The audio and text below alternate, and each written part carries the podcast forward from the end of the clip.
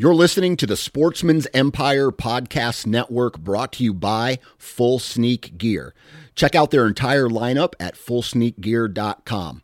Also, be sure to check out our entire stable of podcasts at sportsmansempire.com. Interstate Batteries offers a wide variety of batteries for your everyday needs.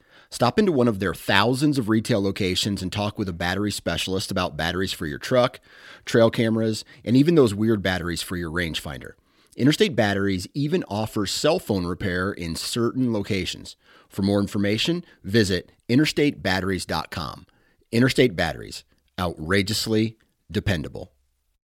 New from Moultrie Mobile, the Feed Hub offers first of its kind cellular connection and control for nearly any spin cast feeder on the market. When used with the Moultrie Mobile app, you can monitor feed and battery levels, run feeders on demand, receive alerts when feeders are clogged, and remotely adjust feeding times. The Feed Hub is ideal for anyone who maintains feeders. Remove the guesswork and save time by planning feeder maintenance before you drive to your hunting property. For more information, visit moultriemobile.com.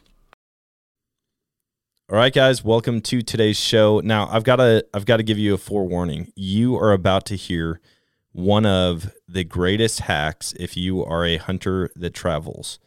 So stay tuned for that. I'm telling you, I am upset with myself for not ever having thought of this before this conversation. But I've got a guy named Tyler Monk on the show, and he used this hack actually on a recent trip out to Colorado.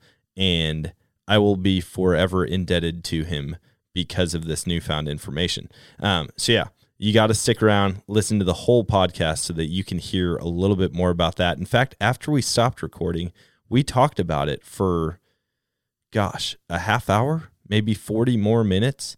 And I'm super pumped. I'm about to call all of my hunting buddies and share the information with them. And I think they will be just as impressed as I was. But I've got more exciting news to share with you. And this doesn't have to do with you guys or something that you need to look forward to. This is 100% selfish, unfortunately. But I just got a new gun and I could not be more excited about it. I've been researching and watching videos on YouTube and trying to figure out really what the best 20 gauge is because I love shooting a 20 gauge. I just do. All of my buddies, some of my buddies, I should say, give me a hard time for it, but I have always loved it. I've shot a Winchester Ranger 20 gauge for as long as I can remember. I've bounced back and forth with other guns. I had a Stoeger M3500 for a little while, actually for a couple of years.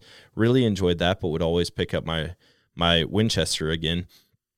And then I finally bit the bullet, went to Bass Pro, and actually I've got my wife to partially blame for this. We we went to Bass Pro, we dropped the kids off. We had some time in between dropping the kids off and an appointment um, for her to go and and get an ultrasound done. And we pull in, and she's like, "Hey, I need you to do a TikTok with me." And I was like, "Okay, cool. What are we gonna do it about?" And she's like, "You know, just smile and."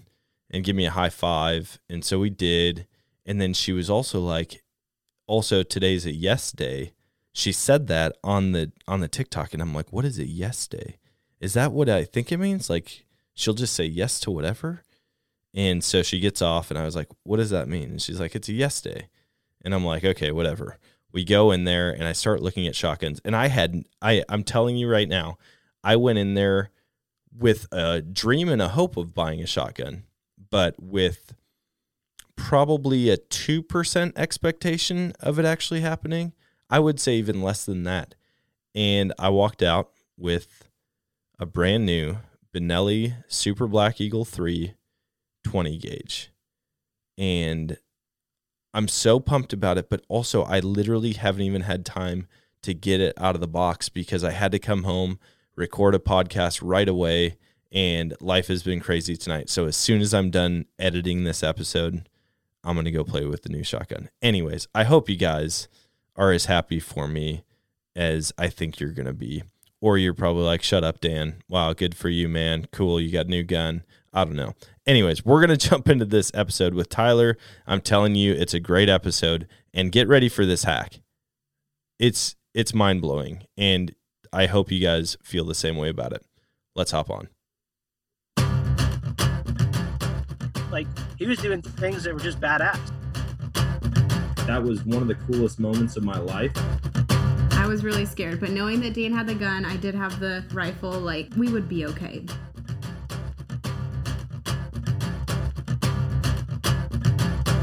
All right, guys, welcome to today's show. And on the show with me today is Tyler Monk. And Tyler is out of Pennsylvania. He is actually about to start his own podcast here in just a few days, but we are going to talk about all things hunting. Um, before we get into that, I got to say, welcome to the show, Tyler. Thanks, Dan. Thanks for having me, buddy. Yeah. Um, why don't we do this? We always start by having the guests talk a little bit about themselves, uh, what it is you love about the outdoors, maybe a brief history of how you got into the outdoors. Yeah, so uh, I always relate back to how I got started just with the picture. Um, my dad showed me one day, and it's just me of in the yard. Man, I couldn't have been like five or six years old, and I think it was just like a garage sale longbow, like plastic or fiberglass bow, and I'm just shooting at like this chintzy foam target, and I think back to that picture and it's just like it's crazy cool to me to think that here I am now, you know, I've traveled out west and all I think about is hunting and archery and fitness and just every day revolves around getting better to be a better hunter.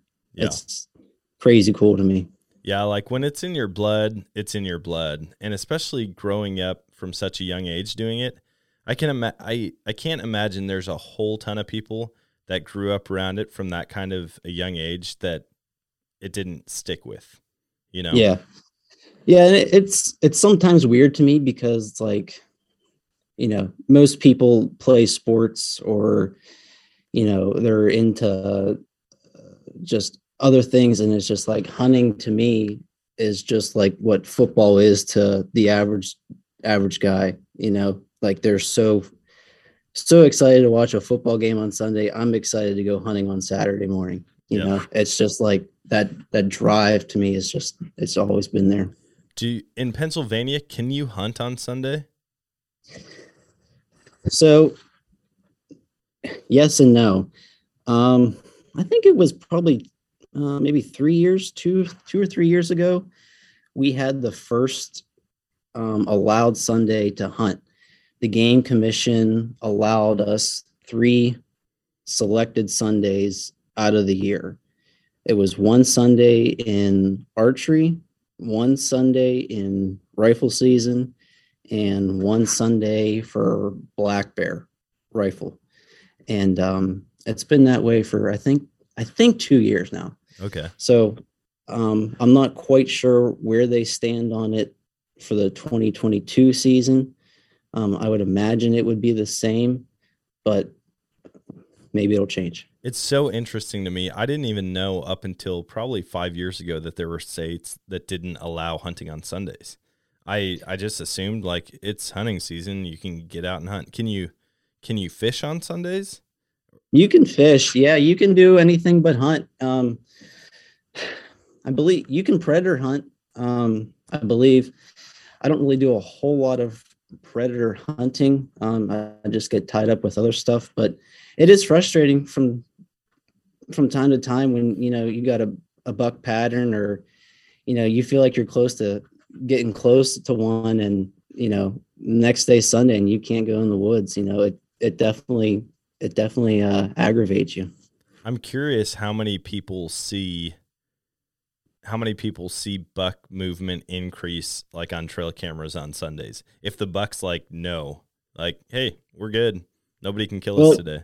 Oh yeah. There's no doubt that I mean, I firmly believe deer pattern us way more than we pattern them. Oh yeah. Um, as much as I hate to say it. Um, you know, I think there's a mixed bag of people. I've asked people this question a lot, you know, or are you a, a, fan of the no Sunday hunting or are you a fan of the and it's it's kind of been a mixed bag. I've been surprised. I don't really know where I stand on it yet either. It's I mean, as a hunter, yes, I want to hunt on Sunday. I want to hunt any day I can when the yeah. season is in. Um, I do get, you know, from a landowner's perspective, I get their reason, you know. You know, if you're a farmer that has public land and you have six guys that hunt your area, maybe you don't want their trucks there on Sunday. It's nice to have the break. I get it. Yeah. You know. Yeah, I'm I mean, I think my wife would absolutely love it if we went to no hunting on Sundays. In fact, she'd probably be fine with us going to only being able to hunt 3 days a week. But as a hunter, I'm like, man, let me hunt any chance I get. Um, yeah, I am kind of curious now to see how many people would be opposed to it versus for it, um, and then the reasons why. Because, like I said, it's not an issue that I've ever really dove into, and until you mentioned it at the start, I totally forgot that there were still places that don't allow hunting. What's crazy is, you know, living in Western PA, we can drive 40 minutes to Ohio and hunt from sept- middle of September till middle of February, any day of the week. Yeah. You know, from daylight to dark, Monday through Sunday. See, I envy you on that. I wish I was close enough to a state border. I mean, I've always been probably an hour to an hour and a half away from another state's border. And I'm like, dude, I wish I was like right there. I mean, like five minutes, I could be in a different Yeah, yeah. state. And then I could have like multiple tags within 30 minutes of my drive or 30 minutes Yeah. of my house. I need to There plan definitely that. is a yeah, there definitely is a perk. Um, I had a good buddy this this season. He uh he just woke up one Sunday morning early, way before daylight. He went online, bought a tag, drove to Ohio, killed a buck, and drove home. I mean, he Oh was gosh. he he from 5 a.m. he didn't have a tag. By noon, he was tagged out. You know, it can happen just like that. Yeah. So there there is an advantage to it.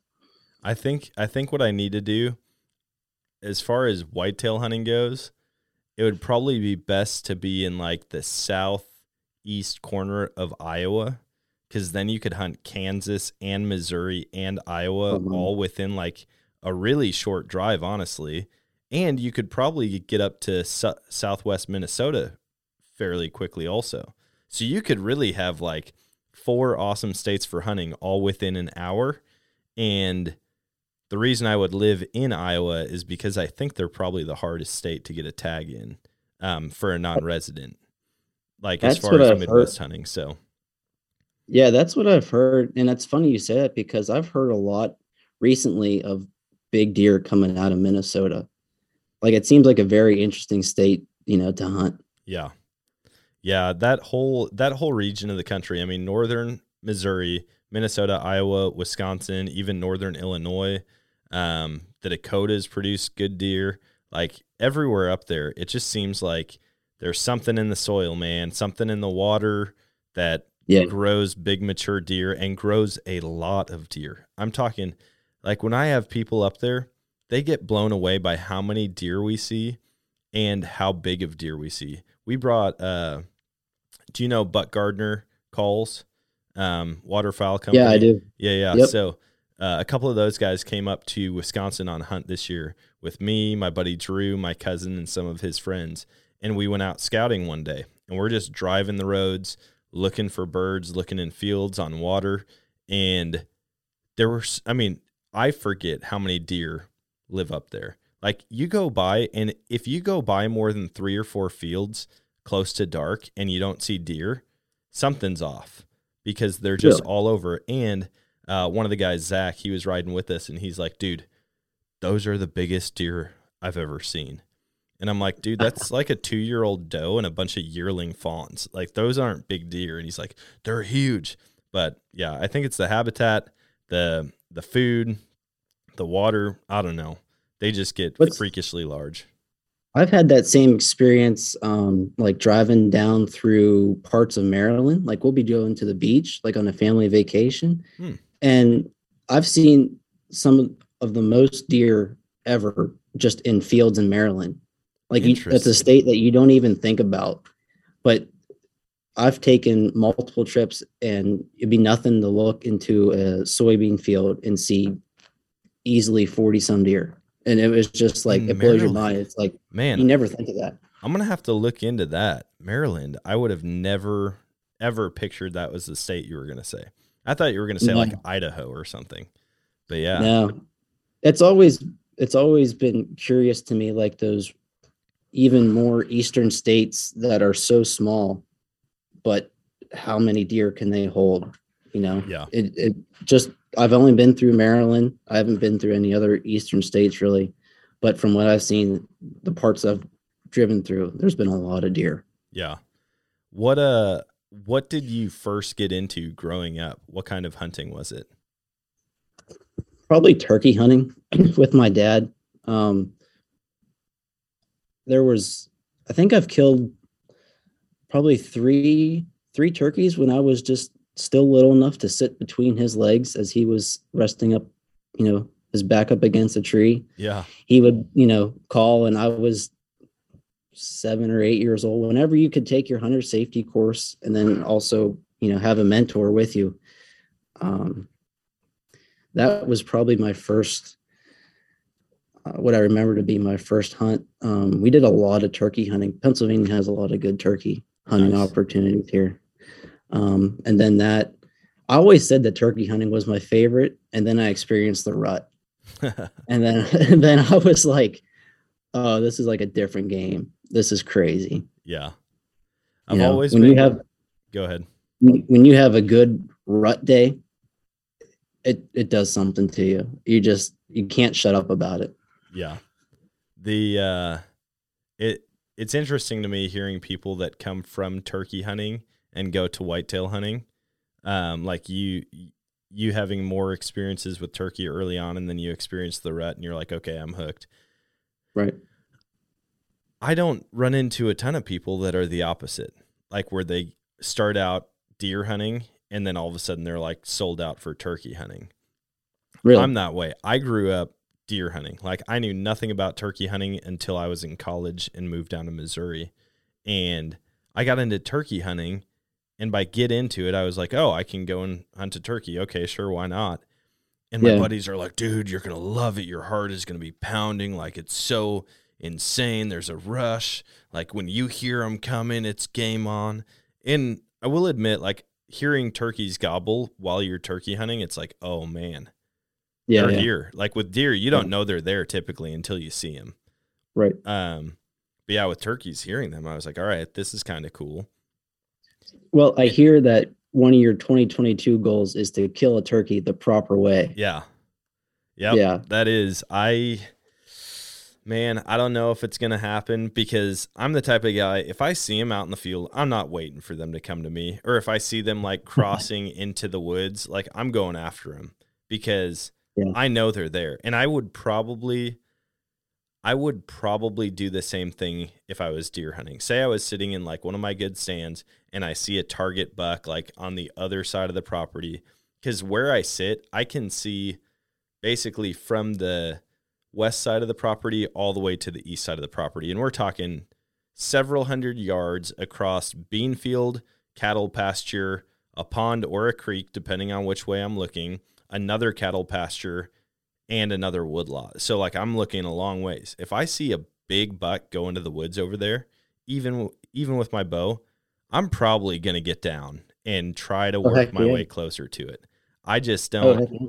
you know, they're not going to come from that far straight to me. The odds of them picking that like 1 degree if you're looking at it like a a circle, Right. if they pick that 1 degree and come over to me, it's got to be I mean, well, 1 in 360 odds probably. yeah exactly so are you hoping to you know acquire some decoys and call them in this spring or what's your what's your game plan Yeah, I mean, I've got a bunch of buddies with decoys, and I've had success with birds coming close to me with decoys. But I've when it, when that's happened, they've been I've had a few sc- scenarios. One, they've been on a neighbor's property and literally been three feet from me, but on the other side of the fence. And I'm like, I'm just not going to do it. I don't have permission on that guy's property, but I specifically sat here because I know they come out right in that corner every day and nobody hunts there.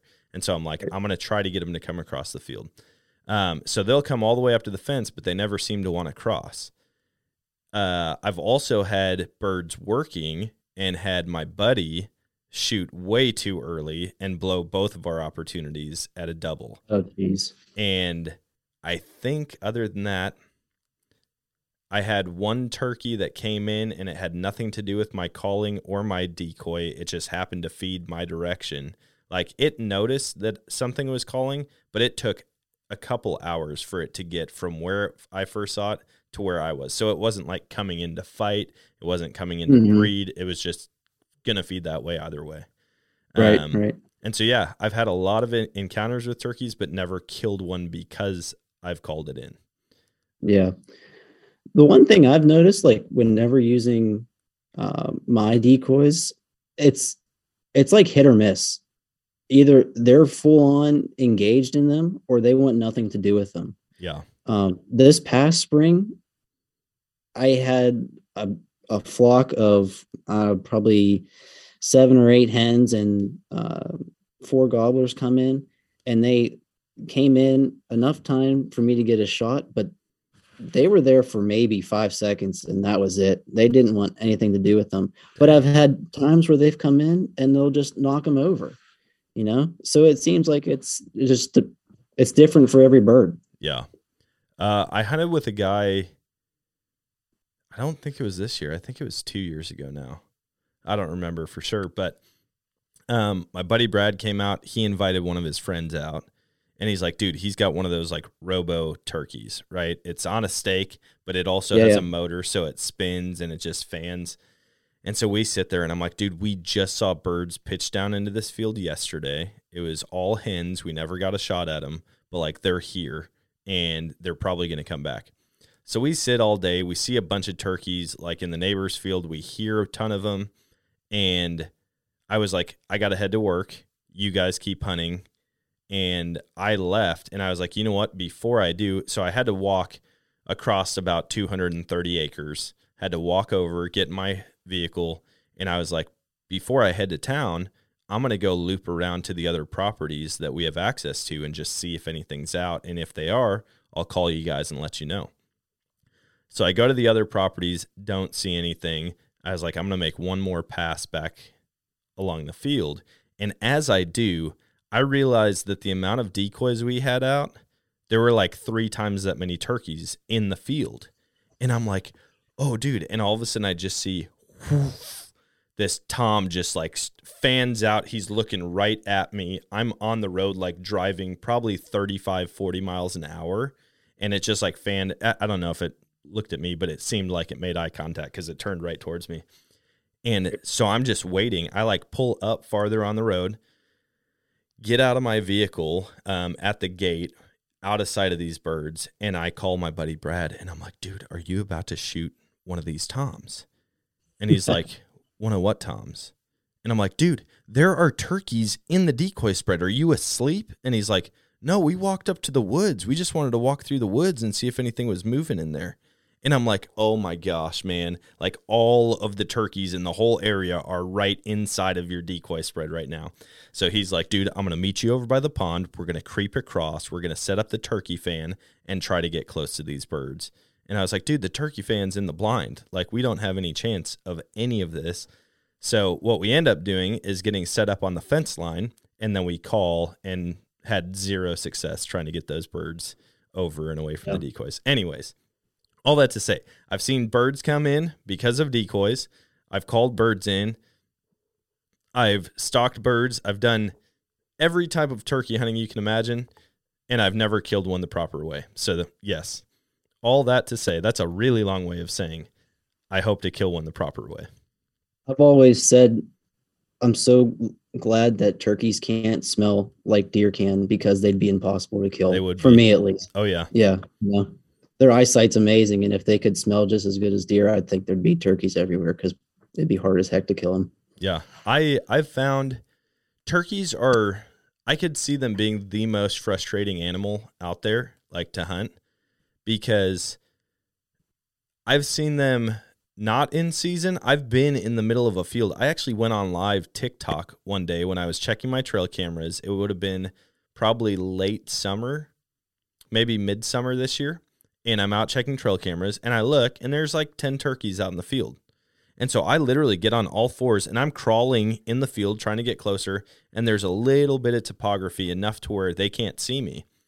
and I just keep kind of peeking my head up and I see them and they're coming right at me. And they get to like 40 or 50 yards. I'm talking like um, crops this tall at this point. Right. And I'm completely exposed. I'm like, dude, I could have shot any one of those turkeys if this was turkey season. And then one day we were turkey hunting, or no, I don't know. We were turkey or duck hunting. We parked the vehicle in the same spot typically. And we get back to the vehicle, and a turkey, I mean, just bombs us. Like, I could have probably wi- like flipped my gun around and just clubbed it out of the air. It flew that low over my buddy's truck. And I'm like, "Are you are you kidding me right now?" Yeah. Come turkey season, you'll see them. They'll come in. They'll stay on the neighbor's property or you have to chase after them. And it seems like every time I'm not turkey hunting, I have close encounters with them. Yeah, it's funny how it works out like that, man. It's it's one of those things where you just shake your head. Yeah. So tur- turkey hunting was first, then the rut. I mean, got its got its oh, grasp Oh, yeah. on you. What is Yeah, uh, so- what has deer hunting been like in Pennsylvania? Uh a roller coaster. Um my I first got into archery hunting. Um my dad, you know, just buying me a bow. Um I think I had a Parker I forget which model it was, but it was a Parker and I just remember just arrow after arrow after arrow and him standing there with me critiquing me, you know, show me the you know whatever he knew you know, I'll always be thankful for him to show me how to shoot a bow because that's all I do right now. So, you know, just archery hunting. Um, I don't think there's been a season I've missed an archery season, man. Like that's that's just my time. Yeah. That's I'm not a I'm not a big rifle hunter at all. Um, in fact, even in rifle season, I take my bow. I just like the challenge. Um, Yeah. I just don't really have a draw to rifles. Um, but anytime I can go and chase deer with a bow, that's that's all me. Do you go compound or you have you made the uh, jump down to like recurve? No, I I'm not even good enough at a compound yet to master recurve yet. So um until until that happens, I think I'll be sticking with the compound. Um, I have shot a recurve. It's fun. I think you know there's definitely a place for it. Um I'd have to shoot at a wild to even consider shooting at an am- animal with it, you Yeah. know, because there's definitely a there's definitely a risk, you know, involved. It's just a totally different game when you introduce a stick bow. But Oh yeah. um, no, it's just been a compound. Just you know, over the years, just upgrading equipment, just critiquing every little thing, and just being like insanely detailed with compound archery hunting. Yeah. I uh I haven't done much com- uh recurve shooting. I absolutely love compound shooting. And Yeah. I really want to get into like long range compound shooting. Uh, Oh, yeah. once I got my bow, I started like first day because I got that single pin adjust so I can crank it down to 100 and theoretically it's on. Dude, Right. that is one of the funnest things ever. Like letting an Yeah. arrow go, especially with uh, an Illuminoc or a Nockturnal or whatever the lighted nock you choose. Um, just letting it go and just watching that arc and then all of a sudden, boom, just smokes the target. Yep. That is addicting. I I think my my biggest like draw to that was watching like a Cam Hanes video. You know, watching him pop a balloon at like 135 yards Oh, or something. yeah. I'm like, I gotta go do that. And I went to the dollar store and I like bought a pack of balloons and I can't really stretch out to 100 in our yard. So I went to our bow club and I, hmm. you know, put a balloon at a target, step back to 100, through a little trial and error. I got it and I'm like, that is awesome. That is so cool. That is awesome. Dude, I want to do I wonder how you could do like tic-tac-toe with with balloons that far. Ooh, I feel like that'd be an expensive tic tac toe game. Yeah. You either do You know. tic tac toe or like connect four or something because you can't really make it an X or an O. But I guess what you right. could do is you could have one dude with like red nocks and one dude with green nocks, and then you could do tic tac tic tac toe like Right. that. Yeah, yeah. I th- I feel like Yeah. that'd be awesome. Like to have two people that get good enough at at hundred yard shooting to try to pop balloons at that distance. So, like throughout the summer, do you practice far ranges? Oh yeah, I practice every time I take my bow out and shoot. I'll practice from 10 yards all the way out. I think it was about 96, 95, somewhere in there. It just really depended on where I stood at the back of the garage uh, Right. to get that little bit. But yeah, I mean, I I would shoot probably five to 10 arrows at each distance going out there. Sometimes it would be you know, every 10 yards. Sometimes it would be every five yards, just depending on how much time I had. And Yeah, yeah. I did that for a long time when my kids would take a nap. It was like the kids would go down for a nap. I'd go grab my stuff and go shoot um, Yeah. for at least an hour to two hours. And I, I just love shooting. I love shooting everything though. If I could shoot shotguns every day, if I could shoot rifles every day, my bow every day, like I'd be the happiest dude in the world. Yeah. I think one thing I tried this this summer uh more than other years was just cold shooting. I would leave my bow somewhere where it was easily accessible and I'd just pick an arrow up and shoot and then let it go for an hour, sometimes 3 hours, pick it up and shoot again and then just I think that really tested like mentally and it just made me focus more like all right, this is one shot. If you screw it up, you're going to think about it until you shoot your bow the next time. Yeah. You know what I mean? I like that. I like that idea. I like the idea of um, only shooting one arrow, uh, even if even if you are out there for thirty minutes. Like set something up at fifty yards and only shoot one at a time. My problem was I would shoot every arrow I had. I was just like, dude, I'm just Right. going to do this for fun. Sometimes I mess up, Yeah. sometimes I don't. For the most part, I would be pretty accurate, but I definitely noticed if I went a week without shooting, oh man, my first arrow, there's no telling. Yeah. Like, Yeah. in fact, I did that one time, and it wasn't this year. It was when I was using my old release. I went out there and I'm drawing it back, and I get like probably 75% of the way, and all of a sudden it just lets go, and the arrow's gone. I mean, phew, flies through the air, hits some tree branches like way above my target, and then goes like all the way back to the back of the property. And I'm like, what the heck? Did I really just mess up and like hit the hit the release on the way back? And I was so upset with myself. So then I made sure to like grab behind the trigger to where it's like almost pushing the trigger forward. And so I go to draw back, boom, same thing. I'm like, you got to be kidding me. Well, my release started to fail. Don't know what it was, but I was like, screw this. I'm going to Oh, go no buy kidding. a new type of release. And yeah, for real, every time after that, I would like just do it every now and then to see. And I'd like slowly pull it back and put some tension on it, like while holding the string or whatever. I just clip it to a D loop and it would always break open on its own. So um, I just trashed that release. I'm sure there was one some way to like adjust it or or fix it, but I got a thumb release and I probably won't ever go back. No, that's what I shoot now. I, I've tested some releases and I've found for me personally, a thumb release is just, I'm the most consistent Yeah. with that type.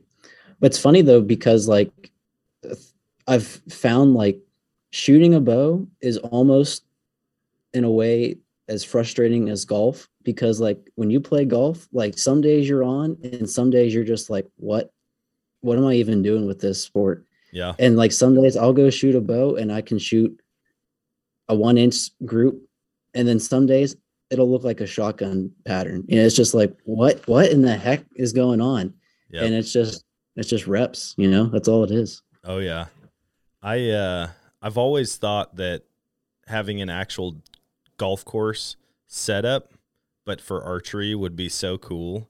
Like Oh, I'm yeah. talking you straight up, you know, it's a par 3 and you have to hit a target and I mean you just have to launch your arrow as far as you can and try to make it happen.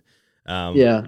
It would be a long i mean you'd have to only play like three holes otherwise you'd be exhausted you'd be walking miles and miles uh yeah. but yeah i think that would be that would be fun i just like when people get creative and and find new ways to challenge themselves with whatever equipment they're using and that's what Yeah. That's what I love about all sorts of shooting. It's like you can extend ranges now and you can do it without really having to invest any more money. Like you can Right. build a thousand yard gun for a, under a thousand bucks now. Um, Yeah. As far as long range shooting goes, yeah, you're not going to have you're not going to have the groupings that you would if you had a five thousand dollar build, but at least it's affordable for most people. And then with the bow, I don't think there's many people who can outshoot their bow. Like you put any 2021, 2022 model bow in someone's hands, and there's probably less than 1% of archers who could actually shoot better than that bow can, if that makes sense. All right, guys, I need to take a quick second to tell you about a product that I've been using for quite a while now. It's called Bull Elk Beard Oil. If you've spent any amount of time in the outdoors, whether it's on the mountain, in the marsh, or in the woods, you've felt the effects of the wind, the sun, and the cold on your face. What this product does, it helps you look better, feel more confident, and it helps your beard keep its moisture. Not to mention, it smells great, so now my wife can't complain as much after I come home from a long week of elk hunting. Now, I need to tell you, I've gotten to know Brian, the founder, over the past couple months, and he is an awesome guy. Brian made sure that all of these oils are made out of clean products right here in the USA. He also loves to give back to the outdoor community, whether that's through fundraisers for public land acquisitions or even helping donate money to cover the surgery cost of duck dogs. He's an amazing guy and he makes an amazing product. So go check out bullelkbeardoil.com and be sure to check out the subscription options so that you don't have to run out of your favorite facial hair product. Plus, you can use the code Nomadic and get 20% off your order. I think that's I think that's the whole drive to me. Is Yeah. like you'll never master it, no matter what. Yeah. You know, you no matter how many YouTube videos you watch, it's just like you can be so efficient, but yet there's just that one little thing, you know, Yep. you might screw it up. And I what I you know, going back to your shooting, um, you ever see the Rinehart uh one third size elk? Yeah, It's like a small, yeah, I have. small elk. That thing makes shooting so frustrating, but so fun at the same time because it's it is tiny. I mean, it's small target, but aim small, miss small. Yep. And you know, if you were to instead of standing, you know, perfectly in line with it in your backyard at 40 yards, I would put that thing, you know, in front of like a firewood stack or, you know, maybe put the vitals behind like the bird feeder and, and then get on an angle and you know you might break some arrows but man that tests you Real I, like, situation. I found yeah. that to be really good too I want to I, I want to try to figure out what causes it, but I've noticed that say I have a block target, you know, like a five-sided or a five number 5 on the side of a die, um just like Right. circles, I cannot shoot at a paper target or like just a shape nearly as good as I can on a deer. Like if I have a 3D deer target out, I I'm putting it in the vitals all the way out to 50 or 60 yards like 19 out of 20 times. But Right. for some reason when I switch over to to an actual like target target, block target whatever, I just can't seem to hit that hole. And I actually took I took a roll of duct tape and I put it on the deer because I felt like the vitals were off on the deer target that I bought. I just bought some cheap one for like a hundred bucks, right? Right. And I thought that the heart was off based on the anatomy of a deer and all my time shooting or all my time hunting. And so I just took a I took a um uh roll of duct tape and then I tr- traced the inside of the roll of duct tape on the deer target Yep. so that I was like, all right, that is my point of aim. That's where I feel like the heart of a deer is.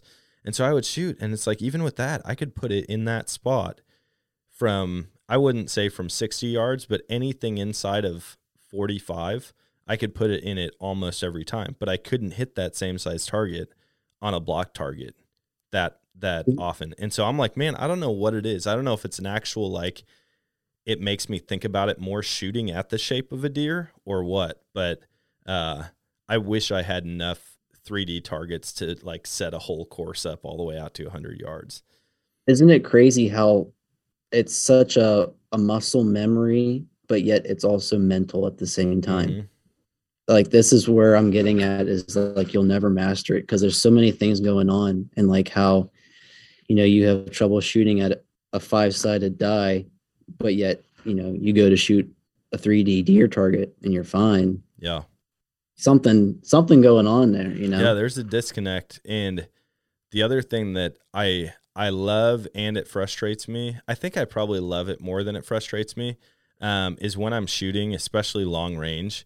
As soon as I let that, as soon as I hit that thumb, I know if I'm like drilling the target or what direction I'm off. I, it's very, Absolutely. very rare that I shoot and I think it's going to hit a little bit high and maybe it hits left and low.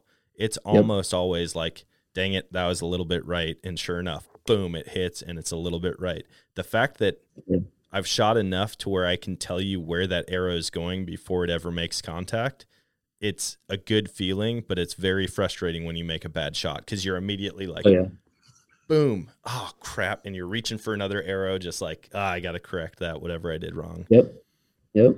Yeah. I mean, there's times where I'll, I don't even know if I call it target panic. I'm sure it's like a form of target panic where maybe my pin isn't right where I want it to be, but yet I still shoot because I, I can't move it anymore. Like Yeah. it's, I'm sure it is a form It of just target gets panic. stuck off off target. Yeah. You just get frozen. I'm not even necessarily off the target. I'm just, the pin is just not quite where I want it to be, but I just shoot anyway. Yeah, and I just it's got to be just a mix of mental and just you know reps. I don't know. I find I find that resetting in those situations helps a lot, and Right. some people tell you to like fully draw down, like get used to like, all right, I'm gonna let up, and then I'm gonna take a breath and redo it and walk through all the steps. I don't do that. I'm like, if I had to do that out in the woods because all of a sudden my pin won't settle where it needs to, like that deer's probably gonna be gone. So I find a different way to reset, and that's that if I'm like. I typically draw back and then I come up to the target. I never come down. I never come like left or right. I Mhm. draw draw back and then I raise my pin to the target.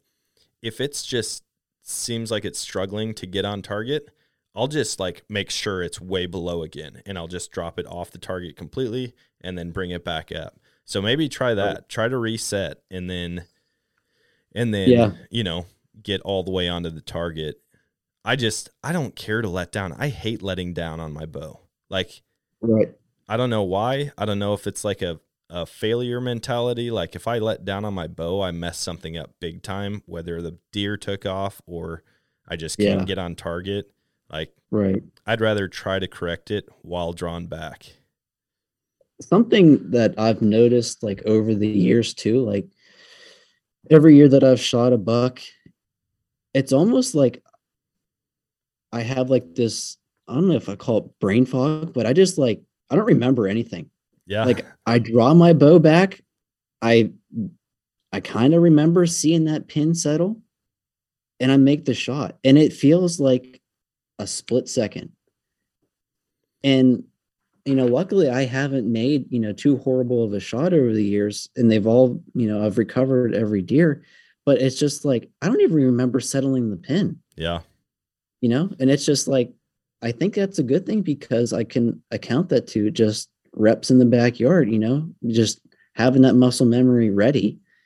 But i kind of just laugh because i don't remember anything. Like Yeah. it just feels weird to me Well, and typically, I think I think there's probably a couple reasons for that. It's probably like an en- adrenaline dump. Like, I mean, your body is just pumping at that point, an endorphin rush, you know, and there's Right. so many things going on that you can't take it all in. But also, part of it could be that, like, when you're duck hunting, if you shoot at some birds and you're like, dude, I smoked that one, like, you're already talking about it immediately, or even turkey hunting, if you're turkey hunting with somebody else, you can remember it. But but if you're by yourself out in the stand and you shoot some something, it's not like an immediate recount of what just happened. You know, Yeah, yeah. you're not immediately talking through how it all went down. You're actually you go from shooting to now you're like following that deer, trying to see where it last goes in, see what the tail's doing, see if it's running, remember if it mule kicked, Um, see if you can see blood dumping out. Is the arrow still in it? And so your body or your mind is trying to take in all this information that it probably just like discounts the little things that's become second nature to you. Right. Right. But yeah, I can, man, every time, every time I shoot an animal, like I can remember the act of doing it without the details. You know, oh yeah. it's like, totally. dude, I remember. I remember like just being so pumped. As soon as that arrow released, I remember watching it, seeing where it hit. What did the animal do? I can tell you almost the exact path of every deer that I've ever shot, where it went, how far it went.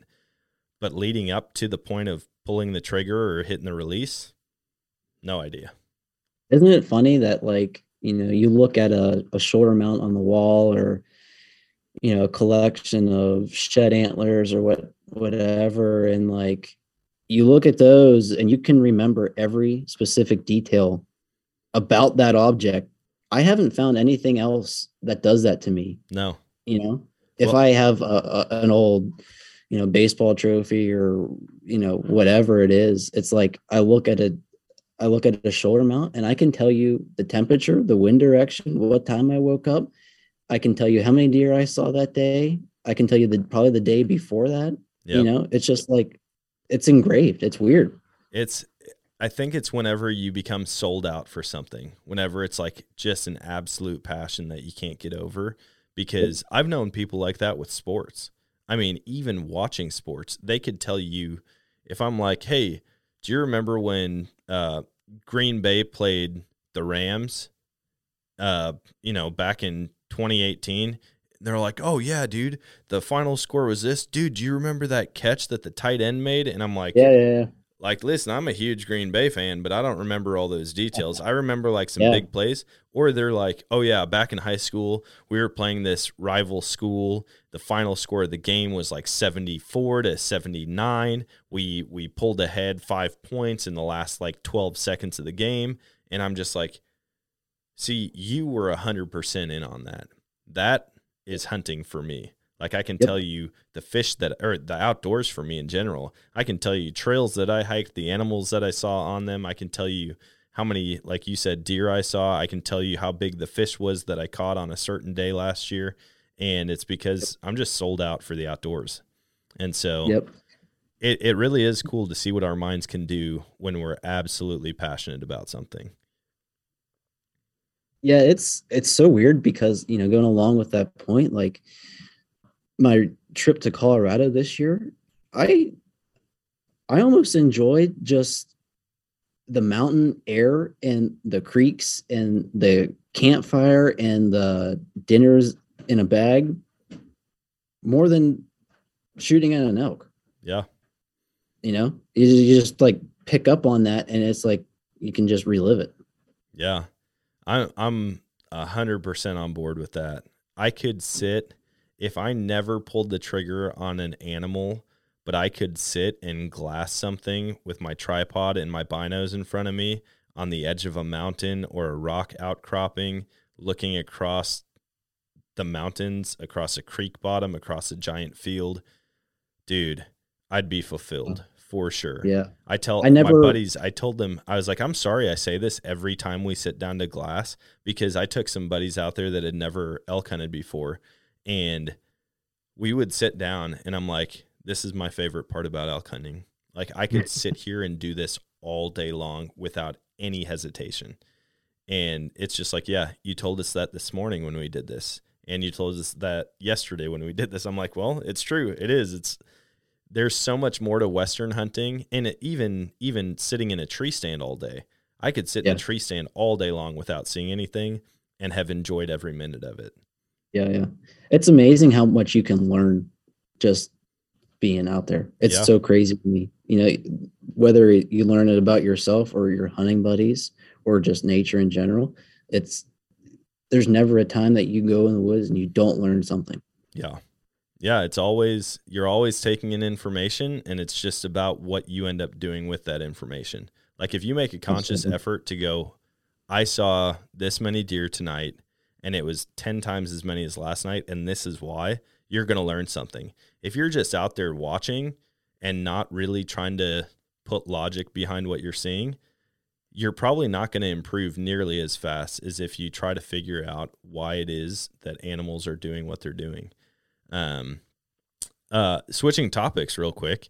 What what's up with the podcast? That's what I want to know. I've seen your logo. We've talked about it Yeah. a little bit, but I'm sure the listeners want to hear about another podcast that they can dive into. Yeah. So I had this idea like I feel like I've listened to podcasts for probably three or four years now. It was like when I started getting interested in like Western hunting, you start trying to find more areas that you can learn. So I found um, different podcasts. Um, and I made this connection like, I can't shut up about hunting. So uh, I might as well talk about it and record it. Yeah. So I've had this idea, you know, I'm like flirting with what I can name it, what's it going to be about. Um, and then finally, like this end of the summer, this fall, just had the idea. Uh, I recently got a German short haired pointer. Um, she's one of my best hunting buddies right now. She's going to be a, a shed antler dog, training her to find shed antlers.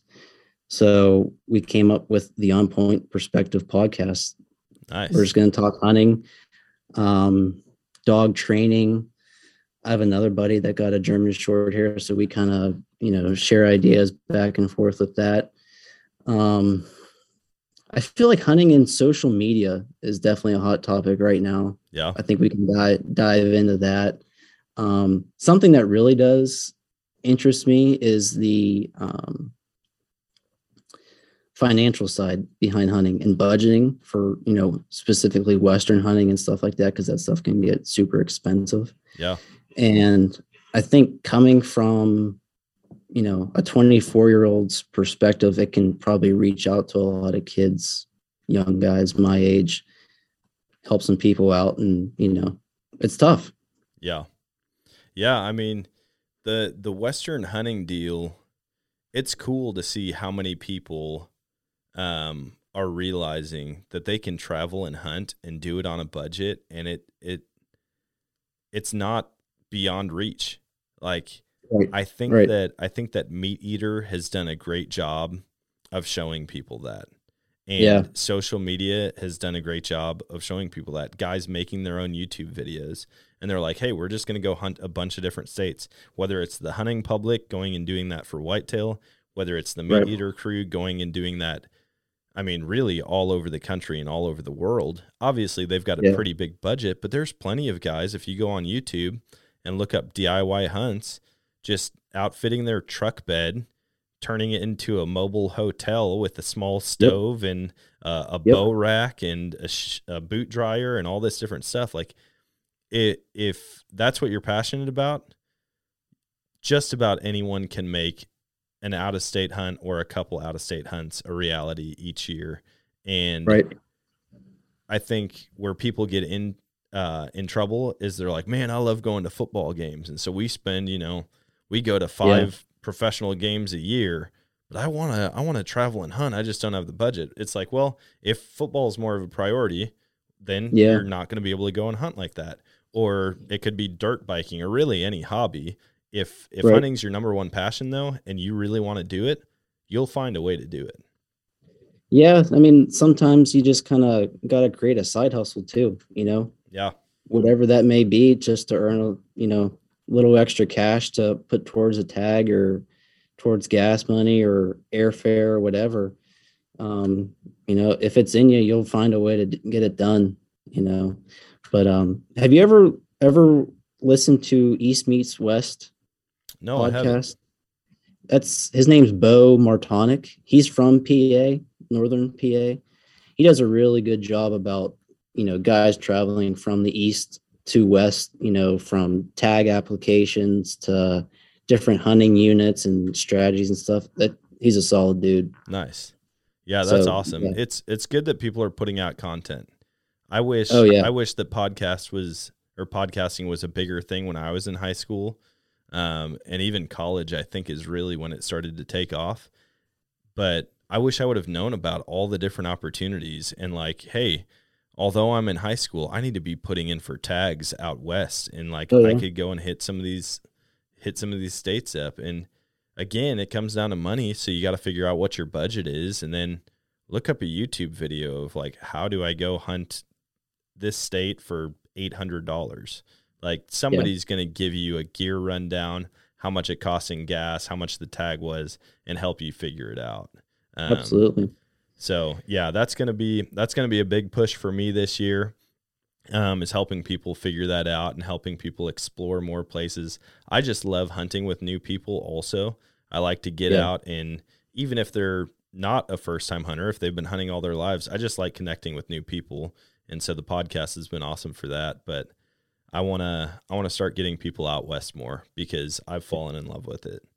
It's so crazy. It's just a totally different world. It is. It You know? absolutely is. And turkey hunters, if you're a turkey hunter, like a diehard, I love the communication because that seems like the common theme. If people love turkey hunting, it's like the back and forth. You can talk to them, they talk back. You can call them in. You Yeah, can yeah. pretend to be, you know, uh, Jake, a hen, a Tom, whatever. And Yeah. if you enjoy that aspect of it, you got to go try elk hunting. Like, Yeah, it's it's funny because I, you know, long story short, I ended up missing an elk this year, and my buddy's like, you know, ten yards behind me calling, and he's, you know, and I just sailed this arrow over the back, just you know, completely heat of the moment, just rushed the shot and whatever, and I look back, I'm like, man, I don't even think I was shaking. He's like, dude, you were shaking like a leaf. You were shaking so bad. I'm like, dang it, man. That was so crazy cool. But to see an elk, just how big they are, and just, you know, you envision what's going to happen in your head. And then all of a sudden it's like 40 yards in front of you. It's like, oh my, yeah. that's crazy. Yep. Yeah, I I'm sold out on western hunting. I've fallen in love with all sorts of western hunts and I've definitely got my bucket list item. Speaking of, what is your like number 1 bucket list item? Where would you hunt? What would you hunt and with what weapon? Oh, it would probably be. Oh man. I think probably a. I don't know about a state. It'd be a western, probably elk hunt with my dad and uncle. Nice. Just, just to have two two guys that you know I've always talked about hunting with. You know, my dad's the first guy I call when I shoot a deer Yeah. Um, and my uncle he lives out west so he's you know he's telling me what's going on with the animals out there. And i think to go on a western elk hunt i think utah would be pretty sweet. A utah elk hunt in the rut. Uh, nevada would be cool. Any western elk hunt with my dad and uncle um, yeah that'd be that'd be my number one. Yeah, that'd be sweet. Um what what was your strategy for your elk hunt this year? Were you just sitting and calling? Did you go find the elk and then set up? Uh, yeah it was it was tough because we went super we went at the beginning of the season we got there two days before the opener hiked in the day before so we had camp set up and uh for guys that were out in colorado this year they know it rained all day the day before and we we literally set our tent up and it just rained and it rained and it rained all day all night and we woke up and everything was soaked. So unfortunately we were there we were there from the first till the seventh i think. And it was just early. It was a matter of just going and find an elk. You know they weren't being vocal yet. It was you know let's go find some tracks. Let's go try to find a wallow anything we can do to find sign and just get on elk um, we did get into elk we got into elk three days um, Nice. which first time out west never hunted elk i think that was a success for me Yeah, you know? that's awesome. um, and then the last day you know i decided to fling one over the back of a of a bull stuff happens you know Yep. i i wasn't mad at all i wasn't upset i was i was so excited like that that opportunity just presented itself but you know we hiked a lot just you know, we set up over some wallows didn't work out but man I haven't stopped thinking about that hunt since and like what I would change and like I'm just ready to get back at it. Yeah. I watched a video this year where they set up over a wallow, but the dude brought his tree stand and he hung his tree stand over a wallow. Ooh. Actually, no, Yeah. I don't think it was a tree stand. I think he was saddle hunting. He was saddle hunting Yeah. a big pine right over this wallow and he had a he had a bull come in and I now I'm having a hard time remembering if he shot at it or if it just busted him and took off. But I'm like, dude, I love sitting in tree stands. Like there's something about it. When you're up in a tree and it's just like I have literally nothing to do but sit here and wait for a deer, it's one of the coolest feelings. And to think that you can do that, probably not that great of a success rate because elk have Yeah, yeah. so many places to go. Oh yeah. Um, and then that many eyes and noses and ears coming in on you. Uh, but man, to get up in a tree over a wallow, that seems like it would be a, a day well spent. Something I I wasn't I was expecting, but not to the amount that it was, was the amount of deadfall in the area. And I mean, it was crazy. It was like doing hurdles every couple feet, Yep. you know, which made it tough because you're either walking on top of the logs or you're just hurdling them, you know. And with me only being like five eight, I got little legs, so to get up over a, a dead tree, you know, it makes it tough. Yeah. I think that deadfalls will make you decide really quickly if you're going to be an elk hunter or not. Oh yeah, I knew nothing of deadfalls for Yeah. I didn't know anything about deadfalls for my two first two elk seasons, but we were hunting a spot that didn't have many trees to begin with, and the spots that it did have trees, it was a recent burn, and so we would just hmm. glass it, and we might see elk in them, but it didn't seem like we could make a play on them, so we didn't put too much time and energy into it. But I experienced deadfall for the first time on a mountain goat hunt, and oh yeah. I hope it's my last time. I that was one of the most miserable days of my life, but also I look back on it and would do it again tomorrow if I could. It was it was like that weird like back and forth, just climbing up Yeah. and down. And it wasn't even like hurdling. There were times where it's like you're pushing yourself because it's a pile of trees and you're Yep. like having to like pull yourself up and over and you can't just like jump down on the other side because there's branches and other logs. And Sure. it'll make you slow down and appreciate just what kind of country you're in faster than anything else will. It probably took Yeah. us, I would say, going through Deadfall, we maybe made it a half a mile, a quarter mile through Deadfall, and it took us like an hour and a half. Oh I mean, yeah. It it doesn't it'll make a man out of you. And what really sucks is you look up and you see an elk running away and they just trot right over it like it's Oh, nothing. You know, The, the like, oh, athleticism of those animals, dude. I'm telling you. Oh my gosh. you see a deer run and you're like, okay, it's taking off. It's going across this field, but then it's going to hit the cover on the other side and it's just going to Yeah. chill out. I've watched elk run multiple miles in a matter of 15 minutes, 20 minutes, like a Yep. whole herd of them. And it's Yep. like, dude, that same trip would have taken me all day long. And they're in Yep. and out of timber, across creek bottoms, marshes, fields, over fences. And yeah, when they get spooked, like you might as well wait and go Yeah. find some other animals. Like don't don't bother chasing after that group.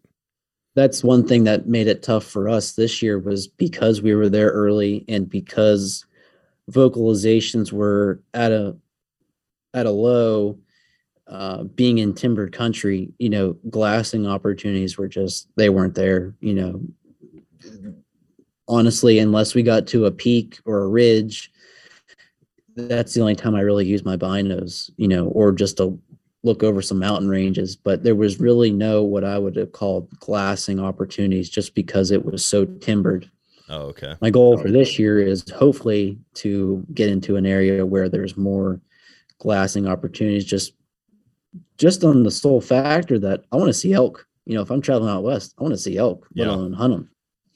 Yeah, the tough part is like when you have a ton of land to glass, um, you're still having to glass into cover typically. Absolutely. Yeah. I mean, unless it's early morning or late evening, or there's just no hunting pressure where you're at, the odds of just seeing them out in the open, like Yeah. it's just not that good. I've seen them in cover to where we've got four or five guys picking apart one patch, and you might sit there for 20 minutes, and one guy gets a glimpse of a hoof underneath a cedar tree. Like it just takes one step, and he's like, they're in there. We know they are. And then all of a sudden, you might pick out 12 of them in there, and everyone's got eyes on them in, an, in different openings, and then they just vanish again. They are a weird, weird creature and part of me wants to go and do a um, a Coues deer hunt because I heard those are even more like elusive. I hear so many guys talk about those on podcasts and just how how tough they are. But I hear they're phenomenal tasting. Oh, I bet. I mean, it's a You tiny know? whitetail, so Yeah, yeah. they've got to be pretty good. I mean, are they even a hundred pounds? I don't know. I've never. I mean, I've seen them on videos, but I would say they're probably like a big. A big one is probably maybe a little bit over a hundred pounds. I would guess Yeah. that most of the does are underneath a hundred pounds, though. Yeah, I would I would think I I think most of those areas, I mean, they're they got a high population of Coues deer, don't they? Yeah, I mean, from the sound of it, it's a lot like what I was just saying with elk. Like you'll be glassing Yeah. and glassing, you'll pick out, you'll pick apart an area for an hour and a half and not see anything, and then all of a sudden there's twelve of them standing in in the Right. open, and five right. minutes later they're gone, and you don't see them again the rest of the day. And so, Yeah. I would guess it's pretty high numbers. It seems like wherever whitetail are, uh, they reproduce and they populate an area pretty quick. I mean, they kind of take over landscapes, and so. Really? I just don't know in the desert if they're super concentrated or if they're spread out. I that's something I just need to do more research on. I'm Yeah. definitely not going anytime soon. I've got a whole lot of uh, spot and stock experience that I need to gain before I I chase Yeah, after yeah. one of those things. Yeah. Yeah, I, I, I don't know. Just the whole elk experience this year, it it puts a new perspective to hunting for me. Yeah, It, you know, uh, like I said, with the whole budgeting aspect of it, and then just your fitness level too, man. When you think you're in shape, travel out west and elk hunt, man. It'll it'll put you to the test. You know, whenever we got to our camp, we were eight miles back. That was hands down the hardest hike in. You know, yeah, I've only done one Western hunt, but that was hard. That was just so hard, and I was just I was dead.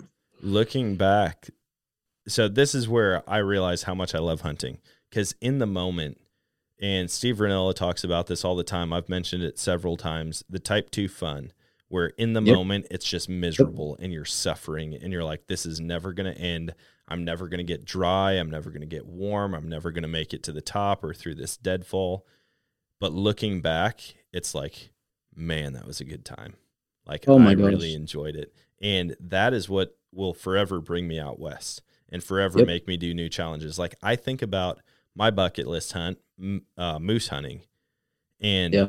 I want to I want to moose hunt floating down the river in Alaska, and I guarantee I'm going to be up there and just losing my mind about how difficult it is. Right, like just why did I do this? Why did I pay so much money? Why did I put so much time and energy into it?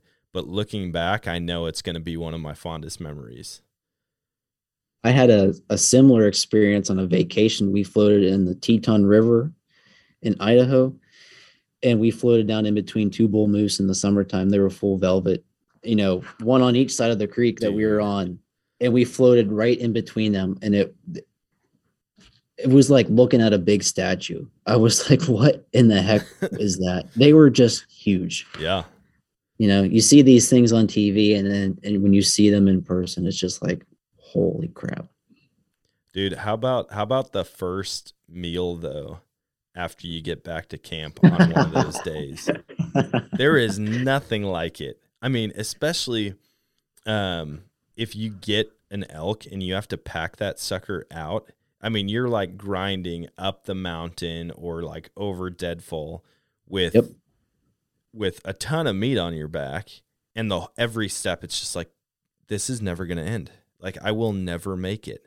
But then you finally do and you get back and I don't care if it's like a freaking cheese filled hot dog like better with cheddar deal or it could be a five course meal. It's going to be the best thing you've ever tasted in your life after a hard day like that.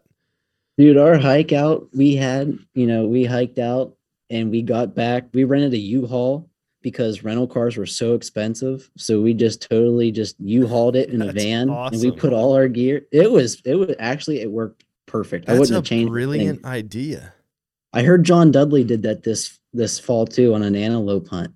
He rented a Nice. U-Haul and it was like, you know, 25 bucks a day plus like 60 cents a mile versus like 1800 bucks for a small SUV that we would have been crammed in. I'm doing that. I can't believe. Dang it! I should have. I I can actually edit this out before it airs because all of a sudden U-Hauls are going to go through the roof. Oh my gosh. are all going to be renting them. so we get we get back to the U-Haul and I had a a I bought a family bag of Skittles at Walmart and I had it in the U-Haul. They had baked in there for like 8 days. And I opened up my door and I saw these bag of Skittles and I'm like thank you Lord. I was so happy. I think I just I took like four fistfuls of Skittles and I'm like this is sweet. this is Yeah. so awesome. Oh yeah, everything everything tastes better while you're hunting. Water, like cold water. Oh man, Oh, yeah. it never hits as hard as when you have to like stop on the trail. You like lean against a tree to get the weight off your pack and uh just take a big swig Yep. of water. I there dude, I I freaking love it, man. I absolutely love it. And hopefully we can we can get more people out there and experiencing it.